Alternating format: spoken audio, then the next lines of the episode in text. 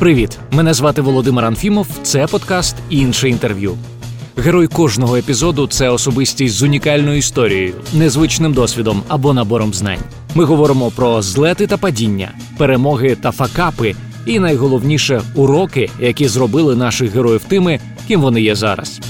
Якщо ви з нами вперше, пропоную підписатися в додатках Google Podcasts або Apple Podcasts, аби не пропустити новий випуск. Інформаційний партнер цього епізоду на часі це онлайн-видання, яке розповідає про все, що цікавить сучасного українця від підприємництва та стартапів до культури та урбаністики. На сайті начасі.ком ви можете знайти безліч цікавих статей, зокрема такі: розуміти будь-яку мову світу, як працює лінгвістика та лінгвістичний олімпіадний рух в Україні, як сприймати життя на карантині, погляд режисерки сучасного театру поїсти за біткоін і не померти від голоду. Чи готовий Київ приймати крипту? Лінки на ці статті ви знайдете в описі до цього епізоду. Сьогоднішня наша гостя це заступниця начальника київського метрополітену та речниця столичного метро Наталка Макогон. Ми поговорили про те, чим живе метро в період карантину. Ця інфраструктура підтримується в робочому стані готовності 100% до відкриття і до запуску руху. Які несподівані задачі інколи доводиться вирішувати? Ми разом з Київською міською службою порятунку тварин рятуємо кота, який якимсь чином потрапив в одну з вентшахт. Виклики, з якими доводиться регулярно мати справу, коли тобі дзвонять, і оце в трубку там станція така, тут вибуховий пристрій і кидають слухавку. А ще про те, коли з метрополітену зникнуть турнікети, що б'ються, чи може жінка стати машиністом, скільки коштують зйомки в підземці, та коли відкриють метро на виноградар. Зустрічайте Наталка Макогон. Шановні пасажири, будьте взаємно зічливими. Поступайтесь місцем у вагонах поїздів інвалідам, людям літнього віку та пасажирам з дітьми. Я тут порахував, днями буде місяць з того моменту, як закрився київський метрополітен. Таких випадків е, не було взагалі за всю історію, щоб метро не працювало так довго. Е, Наталко, розкажіть, чим і як метрополітен жив цей місяць? О, це печаль. Ну, власне, що стосується безпосередньо, як я називаю це, нашого заліза, то воно жило досить стабільно, тому що в нас дуже багато робіт, які ми виконуємо. І те, що призупинили перевезення пасажирські, тобто пасажирів ми не зустрічаємо кожного дня, це не означає, що всі десь розійшлися і сидять вдома. У нас працює близько 8 тисяч людей, і всі вони в своєму достатньо звичайному ритмі виходять на роботу і роблять свою передбачену ними роботу. Це, наприклад, ті, хто ремонтували ескалатори, їх ремонтують і зараз. Таких станцій у нас дві: це Майдан Незалежності і Золоті Ворота. Ті, хто ремонтували вагони, вони їх і ремонтують на вагоноремонтному заводі він на Дарниці. Такі менші uh-huh. ремонти відбуваються в депо. Їх три: це Червоний Хутір, депо Харківське, депо Оболонь на оболоні за станцією Героїв Дніпра. Там хто живе, ті знають, де воно знаходиться. І ще одне депо у нас на Дарниці. Е, і так по, по всім службам, яких у нас 17, кожен. Е, підрозділ продовжує виконувати свою роботу, і у нас є чітке розуміння, що по точці старту двері повинні відкритися, і пасажири, як е, і завжди, як і звикли, заходять і поїхали. Тому вся інфраструктура підтримується в такому робочому стані готовності 100% е, до відкриття і до запуску руху, як це і було. А що стосується Наталка, а, так, так, так. А, а були хтось, хто е, з цих е, підрозділів хто зрадів, тому що карантин і може можливо щось можна швидше зробити. Ну, наприклад, там ремонтні роботи, е, та сама ситуація з ескалаторами на станції Золоті Ворота. Чи все йде планово? А, Все йде планово, тому що а, тут особливо а, що стосується ескалаторів, саме не пришвидшити, тому що. Вони огороджуються спеціальними конструкціями і ремонтуються. Там, ну от, як би ти не хотів, ремонт такого ескалатора, як на Золотих Воротах або на Майдані Незалежності, триває близько трьох місяців. Це капіталка, коли повністю ескалатор розбирається, вивозиться на Дарницю, там є у них спеціальні цехи, де перебирається. Е, частини, які потребують заміни, замінюються, перефарбовуються, повністю складаються, привозиться назад, монтуються. Тому тут е, воно в звичайному режимі йде. Ті роботи, які ми проводили вночі, ті ми перенесли на день. Тому тут так, ага. заміна рейок, заміна шпал, ремонти в тунелях, е, ліквідація теч, ліквідація мокрих плям, банальні ремонти підбілити, підфарбувати, замінити лампочки. Оці роботи зараз ми е, змогли пришвидшити е, і можемо виконувати в день. А раніше вони виконували стільки в це 4-годинне нічне вікно, і це, звичайно, такі достатньо складні і фізично теж складні роботи. Ну так, ви якось розповідали, що е, понад тисячі працівників виходять на роботу вночі. Ось цей проміжок часу. Що це за нічні звірі? Це от все те, що ви зараз перерахували. Тобто, це е, течі, е, так, це так. ремонти. Так, так, це це, це всі, всі ці люди. Ну найголовніше це заміна шпал, заміна рейок, заміна стрілочних переводів, все, що стосується з е, електромережею, теж заміна. Там от ми зараз декілька програм робимо по. Е, переходу на енергозберігаючі технології, там банально заміна лампочок, ну а більш складно заміна самих мереж. Тому от всі ці люди вони працюють в нічні зміни, і це дійсно близько е, півтори тисячі людей. Плюс з того, що взагалі там люди особливо не бачать і не знають, це все, що стосується по вентиляції. Е, там теж такі вентилятори в метро, тобто це наші легені. так? Є такі грибочки, вони стоять де-не-де інколи там в парках, інколи в сквериках, зазвичай на зелених зонах. І всі думають, що ж це таке? А це вент-шахти метрополітену, через які затягується так. повітря, і в разі необхідності, навпаки, видувається повітря. Тому теж ці вентилятори замінюються. Так само в нас вже дуже потужна система водовідкачки, тому що метрополітен під землею в обводнених ґрунтах, тобто ми постійно працюємо з водою, відкачування цієї води, плюс там перевірка гермозатворів, то купа-купа таких деталей, які люди не бачать, але які потрібні для того, щоб вся ця, все це підземне місто працювало, коли пасажир зайшов, сплатив і поїхав, і більше ні про що не думає. До метро ми ще обов'язково повернемося. Безліч питань насправді є. Ну, але зараз трохи про вас хотілося поговорити. Ви якось сказали, ось така цитата: мій графік роботи 24 на 7. Я єдина людина, яка відповідає на всі питання у Фейсбук, Телеграм, на всі дзвінки від ЗМІ, беру участь у телепередачах, ну і так далі. Я по собі знаю, що працювати в комунікаціях це ще те випробування. Як особисто вам вдається не вигорати? Можливо, у вас є свої якісь ноу-хау, як організувати свій робочий день, щоб часу залишалося ну не тільки на улюблену, але роботу, але й на родину, на розвиток, на спорт. Так, знаєте. Я перечитала багато літератури з цього приводу. От всі питають, як не вигорати. І я бачу, особливо в комунікаційників це дуже велика проблема. Коли ти от в якийсь проект повірив, дуже сильно в нього заглибився, через якийсь момент тобі стає нудно, і ти вже начебто все знаєш, і ну от все, ти все вигорів, вже хочеться uh-huh. чогось нового драйву. А, То з метро ця тема не працює. В метрополітені постійно якісь новинки. І от я працюю шостий рік, я напевне, ну не знаю, відсотків тільки на 40 вивчила метрополітен. Там ще стільки деталей, стільки, і постійно ти щось нове відкриваєш. Не повірите, минулому тижні от метрополітен для пасажирів не працює. Ми там робимо наші технічні роботи. Чим займаюся я? Ми разом з е, Київською міською е, службою порятунку тварин рятуємо кота, який якимсь чином потрапив в одну з вентшахт. Цілий О, ну, кілька днів там ми рятували того кота. Місцеві мешканці там на е, видобичах нам дзвонили і казали, кіт м'яучить. Послали одну групу, не зловили того кота, втік, він злякався. Через кілька днів послали другу групу. Нарешті ми зловили того кота. Тому в метрополітені постійно виникають такі ситуації, які, здавалось би, ніяким чином не пов'язані з метрополітеном, але до яких ти маєш бути готовий. Тому тут це той об'єкт, знаєте, я коли думала про нашу передачу, зрозуміла, що. Я горда тим, що я працюю в метро, і я думаю, що небагато людей, які працюють в комунальних підприємствах, зможуть сказати те саме. Але метро для Києва це такий дуже знаковий об'єкт, дуже знакове підприємство. Люди мені пишуть зараз в Фейсбук, ми скучили. Люди пишуть так, там так. я хочу запаху метро.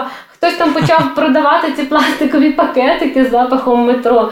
От е, Ну, тобто, це це дуже класно, що люди так сумують, і що ти можеш дати цим людям потім якийсь драйв в користуванні е, цим величезним величезним підземним містом.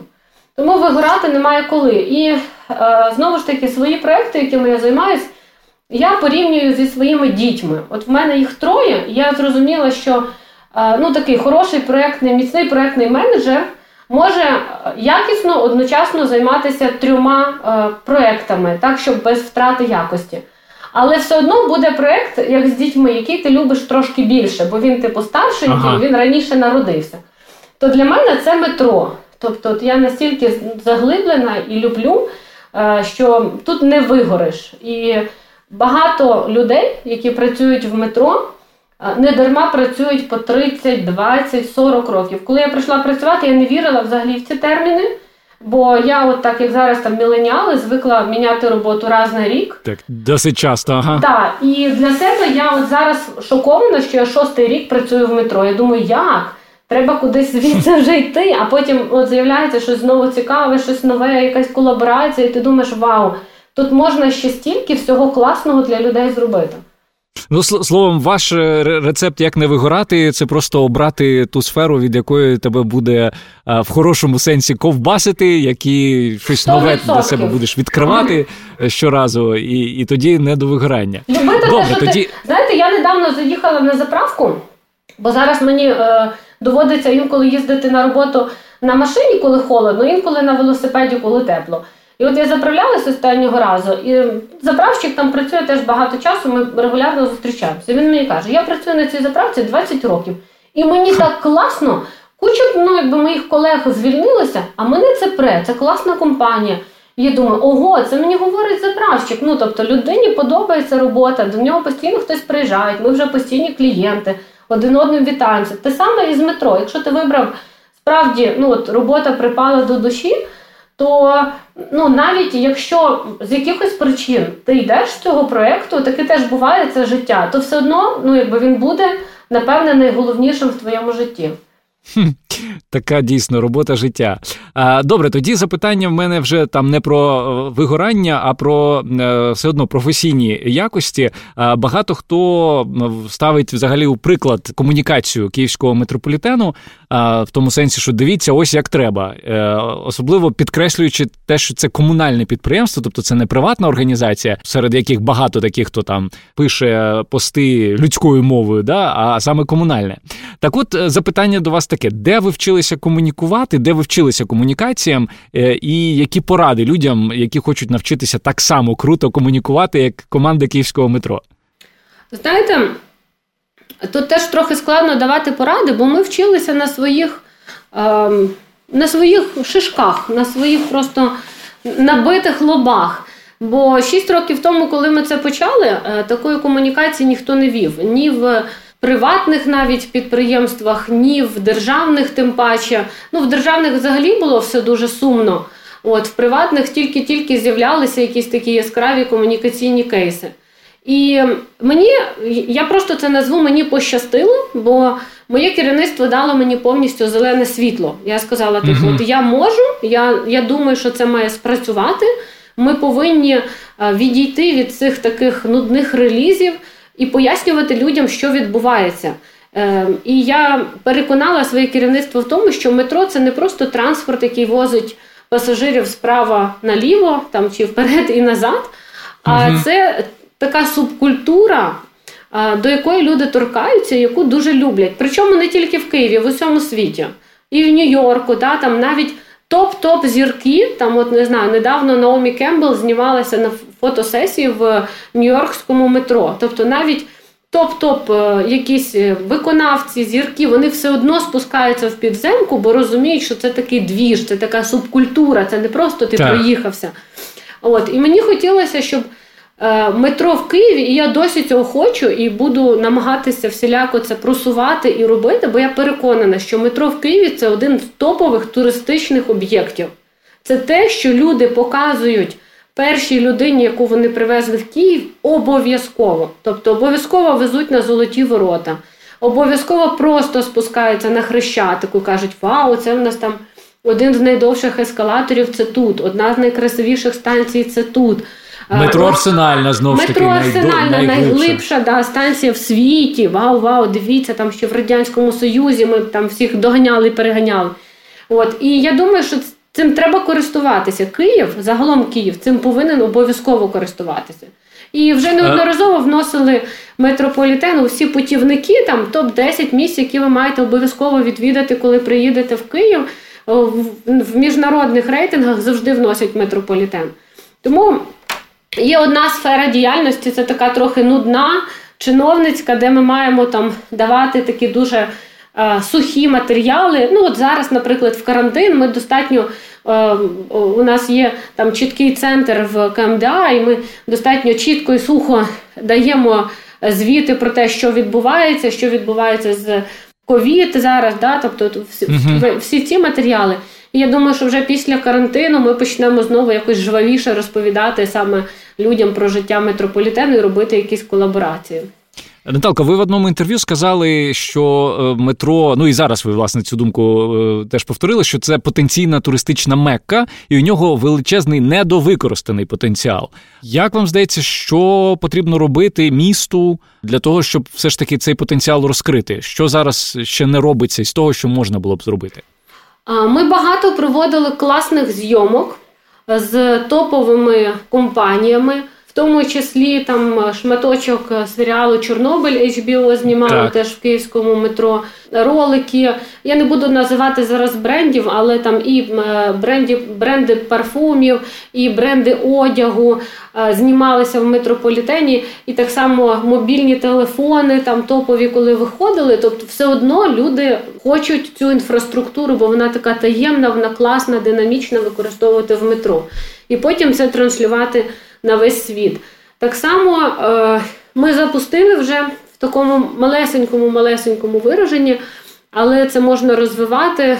Е, це весь мерч київського метрополітену. У нас є футболки, значки, і це те, що люди хочуть купувати собі на пам'ять. Ми зараз відходимо від жетонів, і от уже коли відкриється метрополітен після карантину, жетонів не буде. Але жетон залишиться символом метрополітену. Ми навіть зробили собі такий золотий жетон метровий і приймали участь в ньому в забігах. Там в Межигір'ї, це втеча з Межигір'я, ще там алюзії на колишнього президента були. Наша так. команда метро була з цим золотим жетоном. Там хтось з золотим батоном, а ми з золотим жетоном. Бо постійно теж якісь чутки про ці жетони ходять. От. І так само зараз він у нас в музеї метро, відвідувачі приходять, фоткаються. Тобто недовикористаний е, недовикористана оця сфера мерчу, недовикористана сфера е, задіяння інфраструктури в різних проєктах, як це відбувається в світі. І ну, тут навіть можна не вигадувати щось своє, а просто ну, типу, брати і доробляти, зважаючи на наш менталітет, на нашу культуру, доробляти ті рішення готові, які вже є там в Нью-Йорку, в Лондоні, е, в тому ж самому, наприклад. Мадриді, так. Наталка, я знаю, що ви, коли кудись подорожуєте за кордон, ви завжди один день залишаєте для відвідування метрополітену. І всі ваші друзі про це знають, а вже так. не дивуються цього. Так і є. У мене запитання до вас таке: чи є вже щось, що ви там підгледіли десь за кордоном, і у нас вже е, працює? І чи є щось, що вам дуже подобається, як є, наприклад, я не знаю, там в Лондоні, в Парижі ще десь, а а у нас ще немає, і було б круто е, це втілити? Ну знаєте, е, от в цьому році мені мега пощастило, бо я встигла. З'їздити у відпустку перед карантином, от от прям на межі.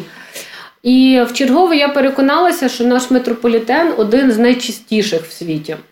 От реально, Так, це ми, правда. Ми були в Німеччині, і ти заходиш, ну, типу, класний. В них дуже функціональні метрополітени. В нас оце вони як музейні комплекси, да? Е, колишні станції, а там от все бетон, залізо, е, просто і так далі. І коли пишуть багато дописувачів, кажуть, от це у нас не так, і це не так, а це взагалі не так. А ти приїжджаєш за кордон і бачиш, що там так само все не так. Я ще інколи заходжу на форуми різних метрополітенів. Ну тобто я знаю англійську, знаю іспанську, можу почитати. І там так, ну якби такий самий абсолютно меседж. І це у нас не так, і це не так. В цьому році я е, дуже здорово обходила метрополітен Мадриду, і я дивилася, як там працюють дефібрилятори, тому що ми плануємо встановлення дефібриляторів у нас у метрополітені на кожній так, станції. Так. І от зараз, власне, користуючись карантином, так само проводимо ці роботи, монтаж проводимо. Е, передачу місто вже їх закупило, воно передає їх нам на баланс. Далі ми їх будемо монтувати і запускати в роботу. Відповідно, там теж багато всіляких нюансів, які треба врахувати для того, щоб це працювало. Кілька метрополітенів нам повідомили, що дефібрилятори крали. Е, кілька метрополітенів, ну от власне у Мадриді мені розповідали, як це працює, там що в них. Перше, що ти маєш зробити, коли ти побачив, що з людиною щось трапилось, це викликати угу. швидку допомогу. І тільки потім починати користуватися якоюсь додатковою технікою. Спочатку там зробити штучне дихання, якщо ти вмієш так. це робити, ну якби і так далі. і так далі. Дефібрилятор це вже аж там третя сходинка, до якої ти повинен дійти. Ну і і так, тобто я вивчаю всі ці речі. Було е, ну, з одної сторони приємно, а з другої не дуже. Е, в нас метрополітен, напевне, найдешевший у світі. Навіть в Панамі, коли куди я потрапила в цьому році, там метрополітен коштує пів долара, і це дорожче, ніж в Україні. І він набагато ну, такий простішенький, ніж у нас. Е, але ще одна така приємність, що інтервали між е, потягами у нас теж найкоротші. Тобто, там, наприклад, ти дивишся, там інтервал 3 хвилини в годину пік. Ну, тобто, це пікові. 5 хвилин там чи 10 хвилин, або треба ну, так, дивитися... і коли і коли у нас кожну хвилину приїздить поїзд е, там з 7 до якої там до 9, то це дуже приємно. Так, люди пишуть, та треба ще швидше, треба, щоб там поїзд, поїзд підпирав там чи продовжуйте платформи і так далі. Ти розумієш, ну якби що в нас пасажиропотік дуже насичений, і треба е, уже не з діючою інфраструктурою працювати, а розвивати її. От ми зараз будуємо дві станції на Виноградар. От це вже дуже великі плюси ще, тому що вони, коли запустяться, розгрузять е, і сам масив Виноградар, і навіть трохи розвантажать станції Святошин, Нивки, тому що от з цих кінцевих червоної лінії люди поїдуть. Е, ближче їм буде до Виноградаря під'їхати, ніж їхати на Нивки, Святошин, на оці станції, які в нас реально завантажені дуже-дуже потужно. Хотів трошки пізніше вас запитати щодо цих станцій, але ви самі згадали. Е, скажіть, чи є якісь хороші новини для мешканців Виноградаря? Е, коли коли нарешті станції Мостицька та Проспект Правди відкриються? Так, там якраз сьогодні ми запостили відео які роботи там проводяться. Я думаю, що люди подивляться, порадіють. Бо зараз взяти з собою журналістів на об'єкт ми не можемо, але роботи там проводяться. І найголовніше, що приїхав е, тунеле прохідницький щит, який буде власне е, прокопувати тунель від Мостицької до станції Серець, ну і відповідно інший тунель в зворотньому напрямку. І більш така цікава історія про цей щит його буде звати Галина. Бо виявляється, в Київ метробуду в нашого головного підрядника є така традиція, що щит е, називають іменем дружини керівника от конкретного участка е, роботи. І от в цього керівника дружина Галина, тому вони вже забрендували цей щит. От Галя готується. І найближчим часом почне, як справжня господарка, вже копати тунель і починати свою роботу.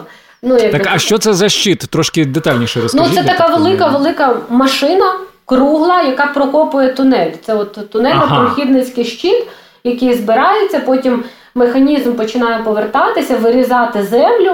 Ну і далі, от уже за цим щитом монтується повністю бетоно, залізобетонна конструкція, вже безпосередньо тунелі, укладаються рейки, шпали, ну тобто вже готується повністю е, тунель метро. Тому угу, це такий ну, якби дуже дуже потужно, що вже цей щит прибув. Там ще деякі деталі чекають, але от його вже збирають, налаштовують, щоб він починав роботу. І от далі від Мостицької вже до проспекту Правди. Там зроблені повністю форшахти. Це такий бетон, який залитий в землю, з між якого будуть вибирати і вже вибирають землю, тому що там цей участок будується відкритим способом. Це коли з котловану повністю вибирають землю, монтують знову ж таки тунель метро і потім накривають землею цей котлован, і вже змонтований тунель повністю працює. Тобто від від серця до мостицької, там серець глибока станція потрібно прокопувати щитом, щоб вийти на поверхню.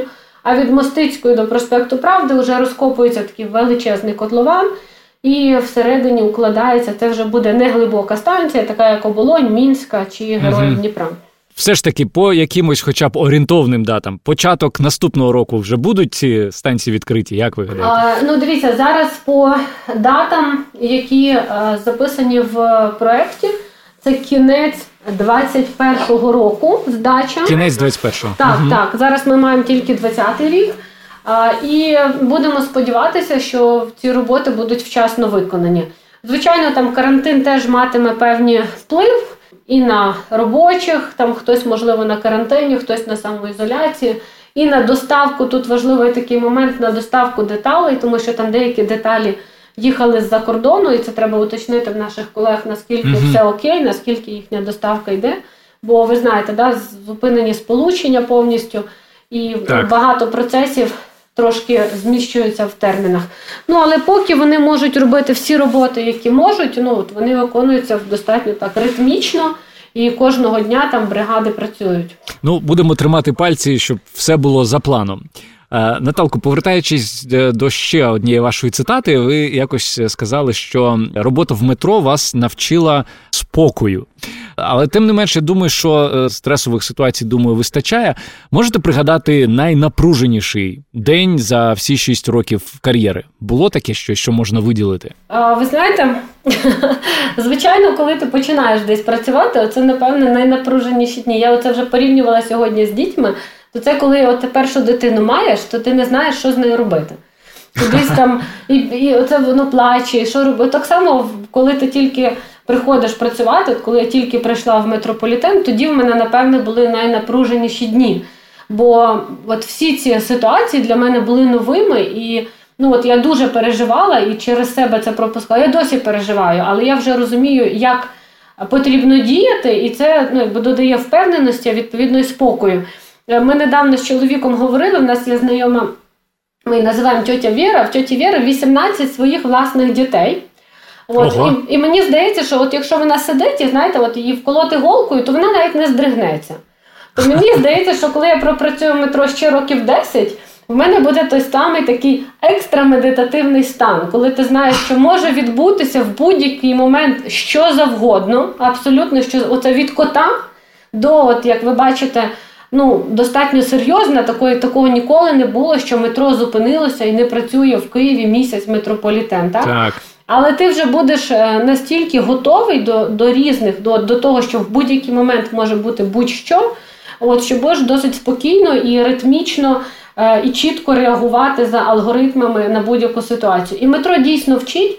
Нас от е, особливо група чергових по метрополітену. Я спочатку думала, як це вони так працюють. Це коли ти сидиш цілий день так, і дивишся за рухом потягів. Воно так. дуже нудно виглядає на екрані. От він їде, там зелененький, жовтенький, червоний, світлофор такий, світлофор, і ти слідкуєш. Але ти при цьому знаєш, що в будь-який момент може виникнути якесь ЧП. Десь було кілька років тому на контрактові, що майже півтори години стояв метрополітен, така серйозна ситуація, там було угу. задимлення в тунелі. От, І ми зупинялися. Ну, тобто, це було таке на рівні всього Києва ЧП. І ще кілька разів було. А ще до моєї роботи, десь в 13-му чи в 12-му році, підлітки каталися на поїзді і один другого там брали на хто буде сміливіший, так і зрештою. Одному хлопчику ну, півголови знесло в тунелі. Ну, О, тобто, це теж було таке страшнюче ЧП. так? От, І ти до цього маєш все одно бути готовим. І я потім вияснила, що всі наші оці чоловіки, які там працюють, вони рибалки. І для ага. мене все стало на свої місця. Я подумала, от. От хто має тут працювати. Це людина, яка може годинами чекати, і потім різко, різко і дуже чітко і правильно зреагувати та, там, за алгоритмом раз, раз, раз сюди подзвонити, цих викликати, цих направити в цю сторону, цих направити. І причому чітко, спокійно, тому що зайвих емоцій. Ми, як пілоти, знаєте, в літаків тільки під землею. Не маємо ну права на ці зайві емоції. Слухайте, ну я думаю, що наступного разу, коли будете шукати працівників, то можна вказувати там, знаєте, е, які вимоги там тра-та-та-та-та, хобі, обов'язково да. захоплення риболовлі. Да, да, да. Точно. Бо це дуже е, допомагає. Я думаю, що ну додатково стресу додають всі ці ще анонімні дзвінки про мінування. Ви взагалі так рахували, скільки на на вашій пам'яті їх було з 2014 року? З декілька сотень? Та ви знаєте, вони фактично всі на моїй пам'яті, тому що я прийшла працювати в 2014 році, і оце якраз е, розпочалося АТО е, після Революції Гідності. І ці дзвінки тоді почалися. Це для метрополітену це теж був такий шок-контент, тому що раніше такого не було.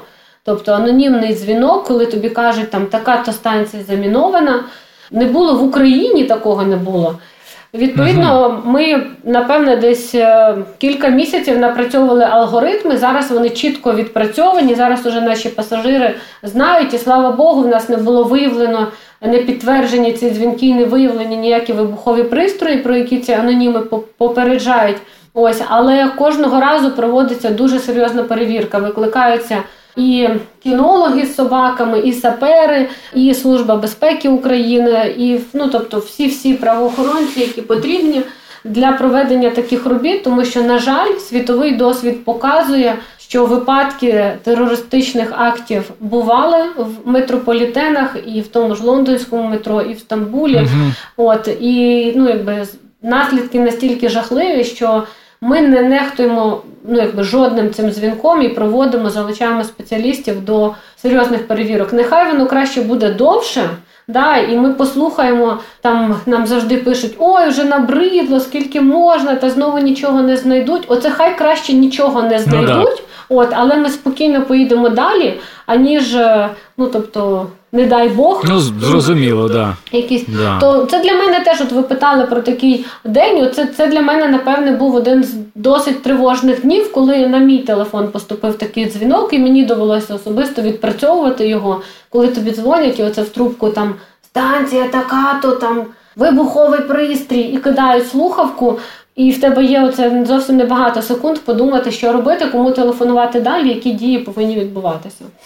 Ух, Ну, моторошно насправді від від таких історій. І ще одна така неприємна тема, і підемо до інших, але не можу не запитати про ще одне джерело стресових і цих позаштатних ситуацій це самогубство чи спроби самогубств. Взагалі, е, яка є динаміка? Ну, от ви казали, що почалося е, з випадку мінувань, це з революції, з, з майдану. А з приводу ось цих самогубств, чи є якась динаміка, яку ви бачите, е, і чи бачите якісь залежності? Ну, я не знаю, пора року, повний да. місяць, щось таке. Бачимо чіткі залежності. На щастя, динаміки немає, і вона навіть трошки йде на зменшення. Бачимо от два напрямки людей, які тим чи іншим чином потрапляють в такі ситуації. Перше, це люди з ну якби з якимись психічними відхиленнями, uh от в яких бувають загострення хвороби, і от вони йдуть саме чітко на самогубство. Зазвичай, коли потім приїжджає швидка допомога, то медики забирають таких людей саме по напрямку вулиці психіатричному так, так, вулиці Фрунзе в Києві всі знають, от і так далі. Угу. Тобто там е, от чітко прослідковується. Я не знаю від чого це залежить, там фази місяця, але от чітко загострення хвороби. В людини якісь емоційні надпереживання, і дуже часто це люди, які саме пройшли якесь лікування психіатричне, і в них трапляється ну, з якихось причин рецидив. А, Ну, якби тут, скажімо так, все зрозуміло. Ми стараємося вести роботу і правоохоронці, і наші працівники, щоб якщо людина якось дивно поводиться на станції, то до неї підходять, запитують, чи все гаразд, е, чи правоохоронці викликають. І закликаємо пасажирів так само, якщо ви бачите, що якась людина дивно поводиться на станції, це зазвичай людина буде кружляти, оглядатися сідати угу. на лавочку, знову вставати, підходити до жовтої лінії, відходити назад. Ну тобто, от неї якесь це хвилювання, вона наважується, і ви бачите це, привітайтеся з нею, скажіть працівнику станції, скажіть правоохоронцю.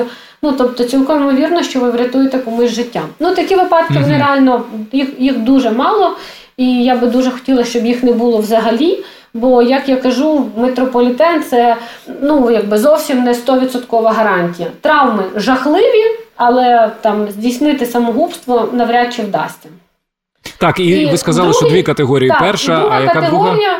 Це екстремали, зазвичай це молодь, там чітко літо і канікули. От зараз буде літо, і ми вже готуємося. Ми вже там проводимо додаткові тренінги для нашої охорони, для так само для чергових по станції, дивитися, як поводяться підлітки, бо це зазвичай от друга категорія це підлітки, чисто пішли на канікули. Батьки ходять на роботу, немає що робити 15-16 до 20 років, зняти ролики в YouTube, набрати купу лайків. На жаль, в нас е, в 16-му році було два випадки, коли хлопці е, спробували проїхати на поїзді, і обидва рази в районі Дарниці там є такий мостик. Десь видно, піднімалися егегей, там класно з вітерцем, не побачили цього мостику, е, в'їхали в міст, обидва випадки були летальні. Ну, якби це та люди хочуть якогось рейтингу, але я mm кажу, що на сьогоднішній день є стільки розваг, на якому ви візьмете цей рейтинг, якісь там трюки на великах, на роликах. Е, там що завгодно. Лонгборди, ну якби зараз стільки цих екстремальних розваг, що оце настільки ризикувати. І якщо ви подивитесь оці коменти, там був такий дуже дуже крутий екстремал, який лазив на дахи, ну якби робив ці суперфотки, супертрюки, так, і потім так, цей так. хлопчина він був з Лондона, розбився. І що ви думаєте? В нього були там мільйони підписників, які писали йому вау. На другий день, як він розбився, всі ці підписники йому почали писати там Теорія Дарвіна в дії. А що ти хотів? Ну, звичайно. Тобто, поки ви оце ходите на межі, ви заряджаєте людей цим адреналіном, і вони такі ого, ого, клас, це в тебе виходить. Угу. А коли ви втрачаєте контроль, і, на жаль, це може призвести до загибелі. Ну, все, забудьте про ваші лайки. Ці зірочки вони сьогодні є, завтра їх немає. І всі ці люди відвернулись і шукають наступну жертву, в кого ну, підчепити нового кумира. Так, так, так. Тому от я кажу. Купа розваг на сьогоднішній день. Знайдіть щось інше, але те, що не зачіпить ваше життя. Добре, Наталко, давайте до більш приємних тем. З того моменту, коли ви та ваша команда почали працювати в метрополітені, було безліч креативних е, колаборацій. Е, можна згадати і гуся, який гуся, всі пам'ятають гуся. Настрій киянам. Так е, він наскільки я пам'ятаю, вчив правилам користування підземки. Були арт-виставки, метро Золоті Ворота, мурали, метро Сокорки. Чого креативного чекати від метро в цьому році? Тим паче, що от ви казали, з'явився додатковий час для роздумів. Е, щось можете так проанонсувати? Поки що проанонсувати не можу, тому що це буде залежати насправді від того, коли закінчиться цей карантин, і ну як загалом Україна з нього вийде, і Київ е, в тому числі, тому що ви бачите, що зараз е, в Києві досить багато випадків фіксується, і так. якраз там ті люди, які прилітають, якраз самі активні.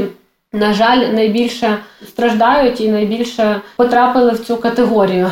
Але я думаю, що ближче до кінця року ми все ж таки зробимо щось цікаве, бо цього року київському метрополітену 60, і все ж таки хочеться чимось побавити наших пасажирів. Ось і щось їм показати таке, чого вони зазвичай в метрополітені не бачать, не знають чи не помічають. А з тих проєктів, які ми робили, дійсно гусь був дуже яскравим.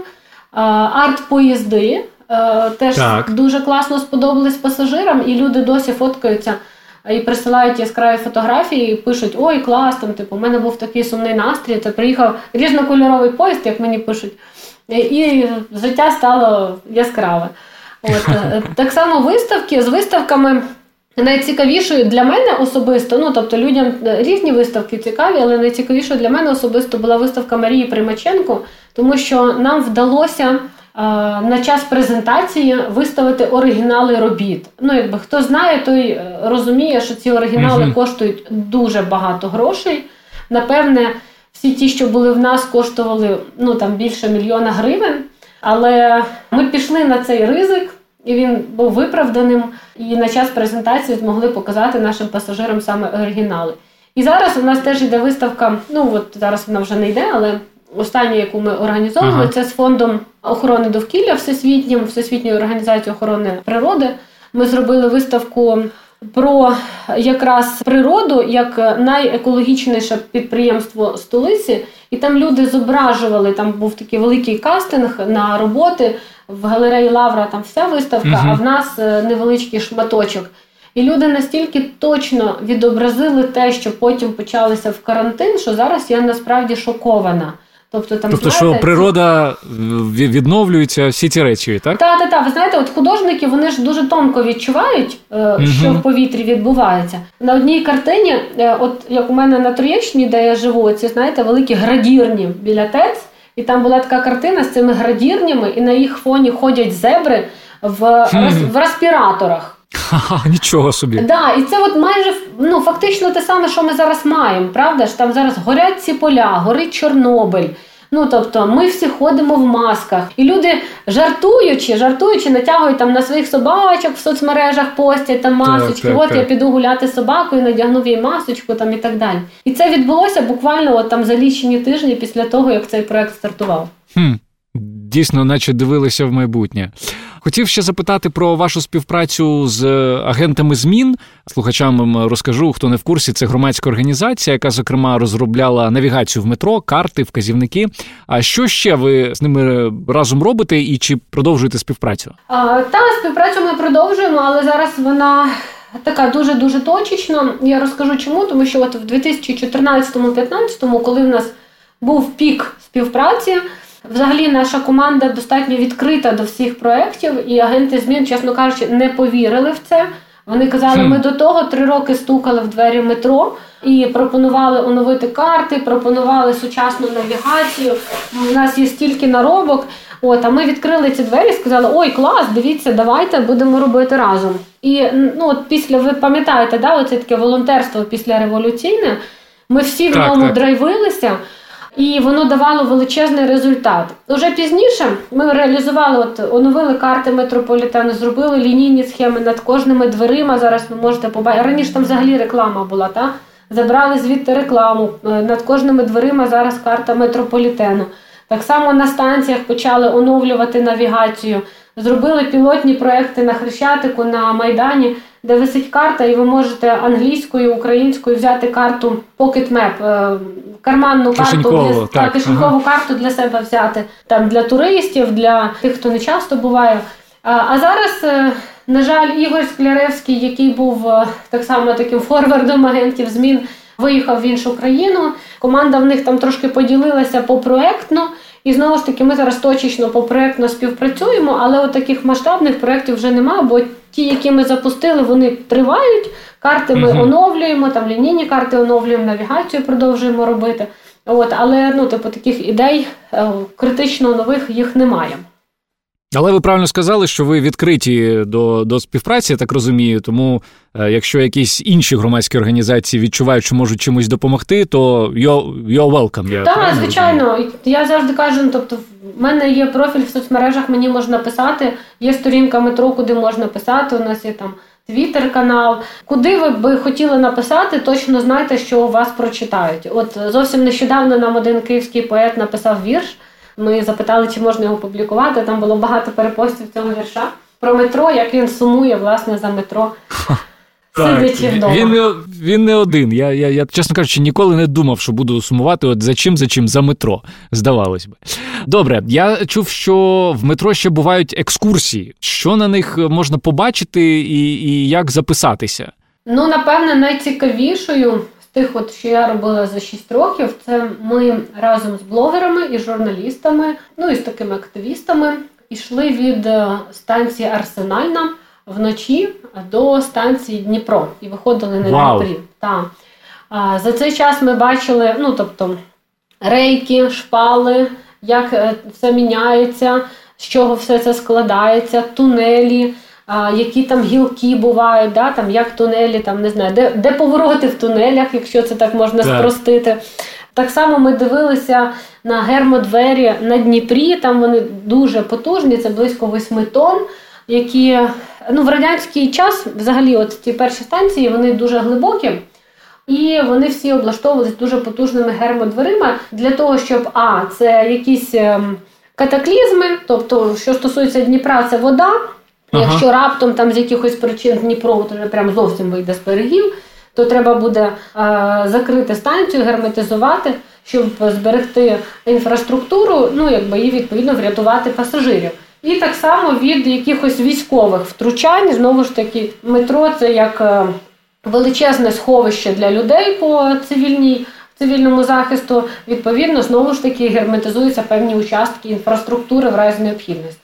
То ми дивилися на ці великі гермодвері, теж вражаюча картинка. Ну і потім виходили на Дніпро, звичайно, там красивенні краєвиди, якраз світанок, фотографували. знову ж таки. Я знаю, що це ваша улюблена станція Київського метрополітену. Так, так, так. Я ну от я зовсім нещодавно їздила, дивилася там якраз заміну робили рейок шпал. Мені потрібно було фотографії, відео. От і я зрозуміла, що я сама дуже скучила за метрополітеном. От за тим, що я вранці з Троєщини їду. Я з або з лісової приїжджаю на Дніпро, виходжу там кілька хвилин стою. Якщо маю десь собою в термосі каву, то п'ю каву. Якщо не маю, то просто дивлюсь на Дніпро і думаю, вау, клас! Тепер можна і на роботу, і їду далі на КПІ. Так е, щодо екскурсій, взагалі наскільки вони регулярні, і чи є можливість, ну не будучи журналістом, наприклад, чи найактивнішим у світі активістом, е, потрапити на якусь екскурсію, побачити щось більше ніж те, що бачать пересічні пасажири? Є, звичайно. Ну, знаєте, я та людина, яка прийшла працювати в метро з пасажирів метро, я це так називаю. Тому мені завжди хочеться показати людям, які щодня користуються метрополітеном як транспортом, наскільки це масштабний об'єкт, і угу. наскільки в ньому вкладено роботи, і скільки людей, от уявіть, 8 тисяч людей працює для того, щоб ми швиденько кудись їздили. А ми їх не бачимо. Тобто люди бачать кого? Машиніста знають, да, чергову по станції. Інколи бачать прибиральницю, бо вона оце шваброю інколи може сказати, мужчина, ноги уберіть. Чи там не ходіть по помитому. От. Ну, касира на станції. Ну, тобто 5 чи 6 людей, яких ми помічаємо. А їх 8 тисяч. І ну, якби це при тому, що у нас близько 300 вакансій, тобто ще й не докомплект в колективі. Тому хочеться, щоб люди відчули, наскільки це масштабно і наскільки це важливо, отак, от чітко, щоб цей механізм працював, щоб всі ті люди, які е, працюють на те, щоб ми швидко і без заторів їздили, щоб вони всі от тримали цей ритм. Тому е, час від часу ми просто пишемо на себе на сторіночці в Фейсбуці Егегей, народ, у нас тут буде така цікава подія, там є 10 місць. Там, ну якби хто перший став, того і тапки, щоб на нас ага. не ображалися. Бо ну або якусь умову ставимо там в якості розіграшу, щоб хоч якийсь був відбір. Ну що я розумію, що запит величезний, але всіх взяти ми, на жаль, не можемо. Ну і дякуємо Друзі... всім блогерам, журналістам, які приходять до нас, знімають, щоб потім всі-всі-всі могли подивитися. А в музеї метрополітену екскурсії регулярні, туди можна записатися, прийти, послухати. Там теж багато всяких цікавинок. Ну, але це вже така більш стандартна будівля. Всередині у нас в адміністрації, де ви вже приходите як звичайний музей. Ага. А який у вас там най... найулюбленіший експонат в музеї метро? А, У мене найулюбленіший експонат це е, скульптура зі станції Дніпро, її маленька копія. Нам її подарував Флоріан Коцюбинський, який подзвонив і сказав: Ви знаєте, от у нас є така в родині скульптурка. Ми зараз там робимо ремонт в квартирі. І би хотіли передати вам в музей. Ми приїхали її забирати. І я для себе хм. тоді, в той момент, я для себе дізналася, що ці скульптури, власне, точніше, не Флоріан Коцюбинський робив. Флоріан Коцюбинський їх робив ці скульптури на станцію Дніпро, а це вже його правнуки нам їх передали, що це от внук Коцюбинського, якого ми вчили в школі, інтермецо, ну тобто там на пам'ять вчили твори ага. Коцюбинського. Онук його робив скульптури на станцію Дніпро в Києві. Нічого собі. Так, ну а вже виходить праправнуки, вони там чи ну от в них була квартира, і от всі ці скетчі, які він робив перед тим, як уже затвердили ці скульптури, в них залишились такого з ну напевно, це мармур. Така класна ну от скульптура, там півтора десь метра, повністю ця жінка тримає цих голубів. От і я прям така вау, думаю, ух ти, наскільки оці династії, да, там типу талановитих людей. Тобто такі ти думаєш, так, ого, це, це Цибинський, це справді там те ваш дідусь, я ще так підозріло перепитувала. Клас, треба буде обов'язково якось сходити на екскурсію. Давно про це думаю. Друзі, ми, до речі, дамо лінки на, по-перше, на сторінку Київського метрополітену. Якщо ви ще не підписані, обов'язково підпишіться. І на сайт е, Київського метрополітену, де можна там і на екскурсію записатися, і так далі. Наталко, ми вже скоро будемо до блід запитань переходити, але до того ще е, хотів дві дві теми е, підняти. Такі ну досить проблематичні, як на мене. Я кожного разу, коли там був в Європі, жодного разу не бачив, щоб в транспорті щось продавали. От в Києві, на жаль, це дуже така поширена практика. От це вважаємо пасажири вашому вніманню предлагається, ну і далі поїхали. Е, чи якось метрополітен бореться з цим, чи планує якось боротися, і що заважає в ефективний спосіб, нарешті, всіх торгівців, е, ну які власне незаконно торгують і відволікають пасажирів, е, і дратують цим з вагонів якось якимось чином посунути? А ви знаєте, це насправді не тільки от саме про торгівлю, те, що ви кажете. Бо з торгівлею не так складно, як здається, не купуєш. Ну, типу, не купуєш, не будуть продавати. Тут дуже просте правило. Ну що такі речі я зустрічала і не тільки в наших європейських метрополітенах зустрічала, просто там штрафи такі драконівські, і там ну, якби ну, ніхто так. не порушує. А у нас була дуже велика проблема кілька років тому. Саме з людьми, які намагаються зібрати кошти. Та, там, ну, Це не зовсім жебратство, це от ходили люди зі скриньками, начебто волонтери, так, так, так. ми там на те, на те, на те збираємо гроші. І ми проводили дуже масштабну кампанію з активістами, зі ЗМІ, разом з великими фондами, такі як таблеточки, Повернись живим, да, які збирають сотні мільйонів гривень. Да, там Українська біржа благодійності, їх всі знають. І закликали всіх не давати гроші в метро. І ми досі вмикаємо оголошення і закликаємо людей не жертвувати кошти в метро, бо це можуть бути шахраї. Неодноразово це було підтверджено.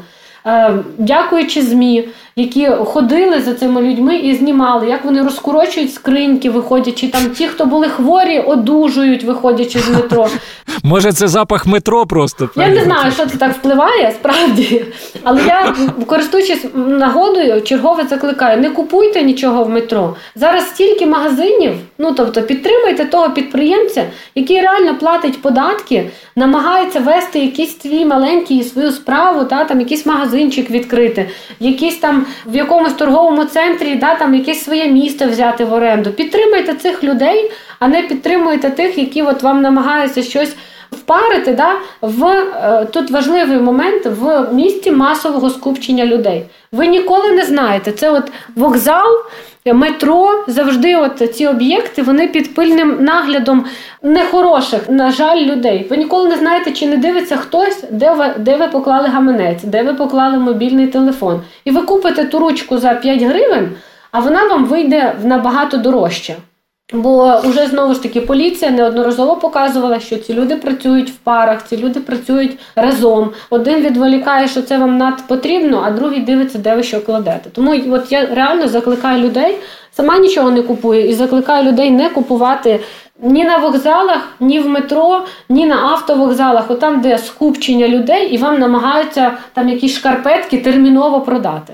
Ну так. Ну, по-перше, це підтримка незаконної діяльності, а по-друге, це дійсно ризик, тому що ну, ти дістав гаманець, показав, де він в тебе є, скільки в тебе там грошей. Дивно, дивно, що люди. Е, не про це не думають. Але ну, а про продукти я взагалі мовчу. Є оце в переходах, особливо на лісовій, е, бо я живу і постійно їжджу на лісовій, коли там весна починається, привозять з найближчих сіл. І люди беруть з землі. Ну тобто зараз, тим паче, ми переживаємо таку пандемію, такий вірус. і Я сподіваюся, що люди навчаються не купувати оцих продуктів з землі, навіть якщо це пучок якоїсь трави.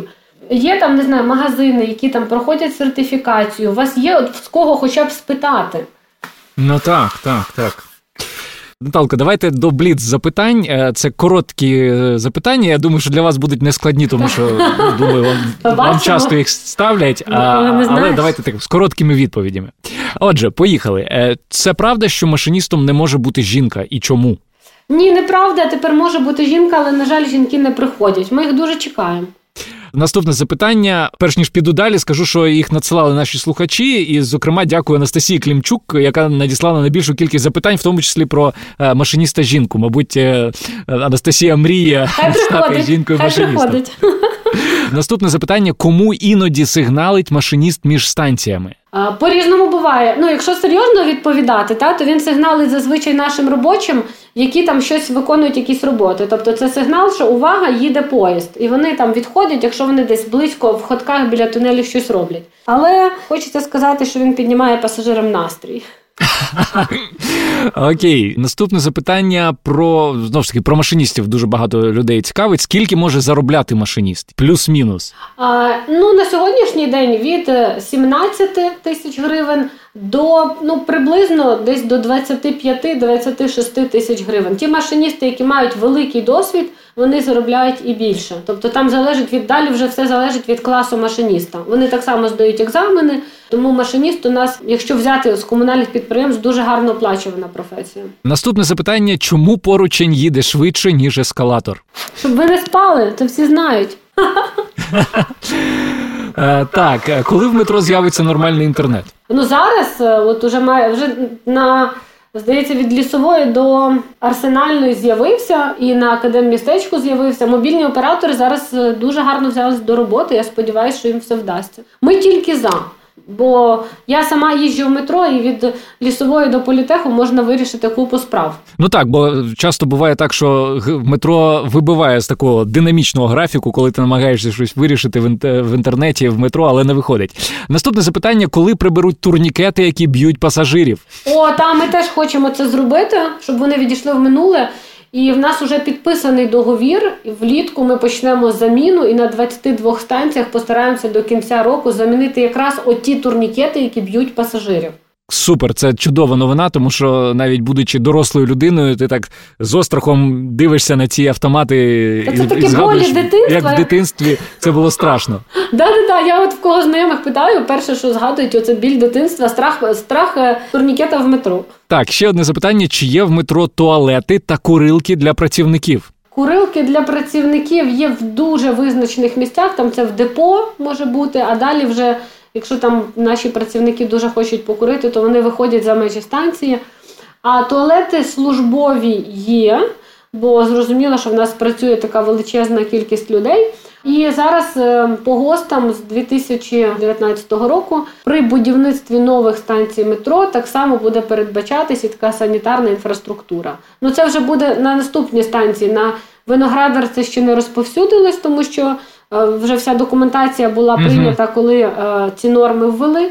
А вже на наступній станції от будуть передбачатися. Скільки мінімум буде коштувати орендувати станцію на ніч для зйомок? Ой, це дуже з, з артистів, мабуть, запитує. Да, да, це дуже залежить. Насправді е, я раджу зайти до нас на сайті, заповнити форму. Там є така форма, якраз написано там для продакшенів, для реклами. Тому що е, нам важливо розуміти, щоб передати економістам. Скільки людей там буде присутньо, чи потрібно, щоб був потяг? Ну якби що конкретно знімається, яка техніка задіюється, які підключення потрібні? Ну тобто там дуже багато всього, чи чи це станція з ескалатором, який треба включати? Бо наші економісти потім прораховують витрати і від цього формується тариф. Це в нас ну якби все достатньо прозоро проходить, підписується договір з чітким розрахунком по по, по статті. І е, ну, якби клієнт е, забирає, оплачує і де знімає. Ну а для таких я не знаю, там на гурт з двох людей все по мінімуму. Ну, хоча б там приблизно можете сказати, що це за коридор цін? А, е, Ну я можу сказати, що найменша ціна, яку я зустрічала, це була близько, напевно, 10 тисяч гривень. Але знову ж таки, це це такий от прям мінімум-мінімум. Там були якісь підзняти щось, отак оце назвемо. Ага.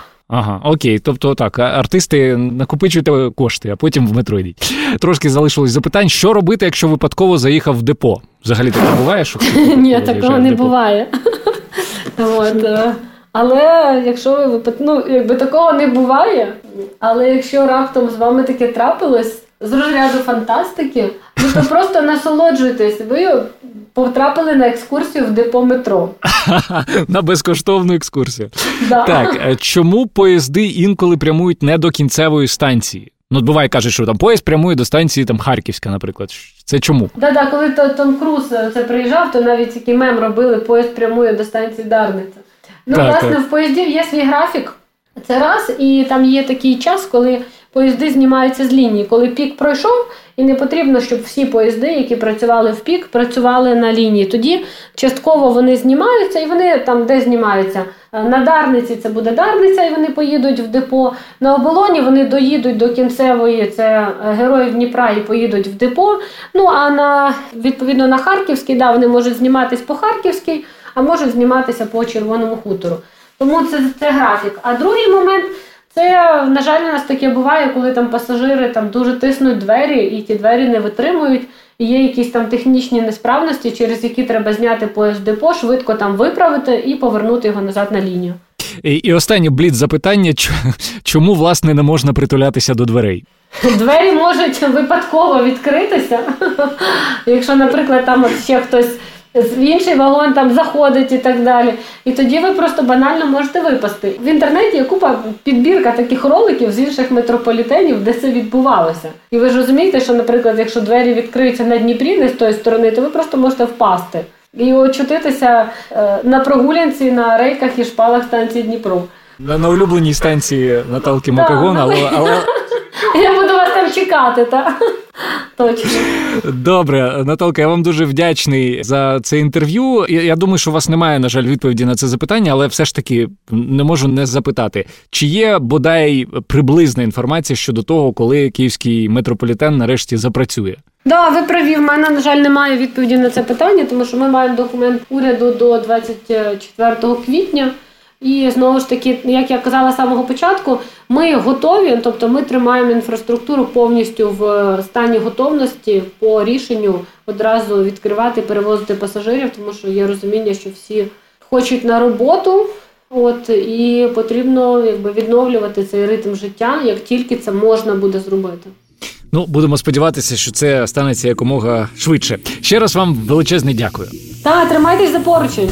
Це все на сьогодні. Не забувайте підписуватися, щоб не пропустити свіжий випуск подкасту інше інтерв'ю. Якщо вам сподобався цей епізод, я щиро на це сподіваюся. Будь ласка, залиште відгук на Apple Podcasts. Навіть декілька слів від вас нам дуже допоможуть. Також запрошую вас долучитися до нашого опитування. Для цього потрібно лише декілька хвилин вашого часу. Заходьте за лінком bit.ly podcastua і підкажіть нам, що варто вдосконалити, а що вам подобається найбільше. Посилання на опитування ви знайдете в описі до цього епізоду. Я традиційно дякую за допомогу у створенні подкасту Альоні Мураховській та Аліку Панкеєву. З вами був Володимир Анфімов. Почуємося. Пасажири поїзда не. Звільніть, будь ласка, вагони.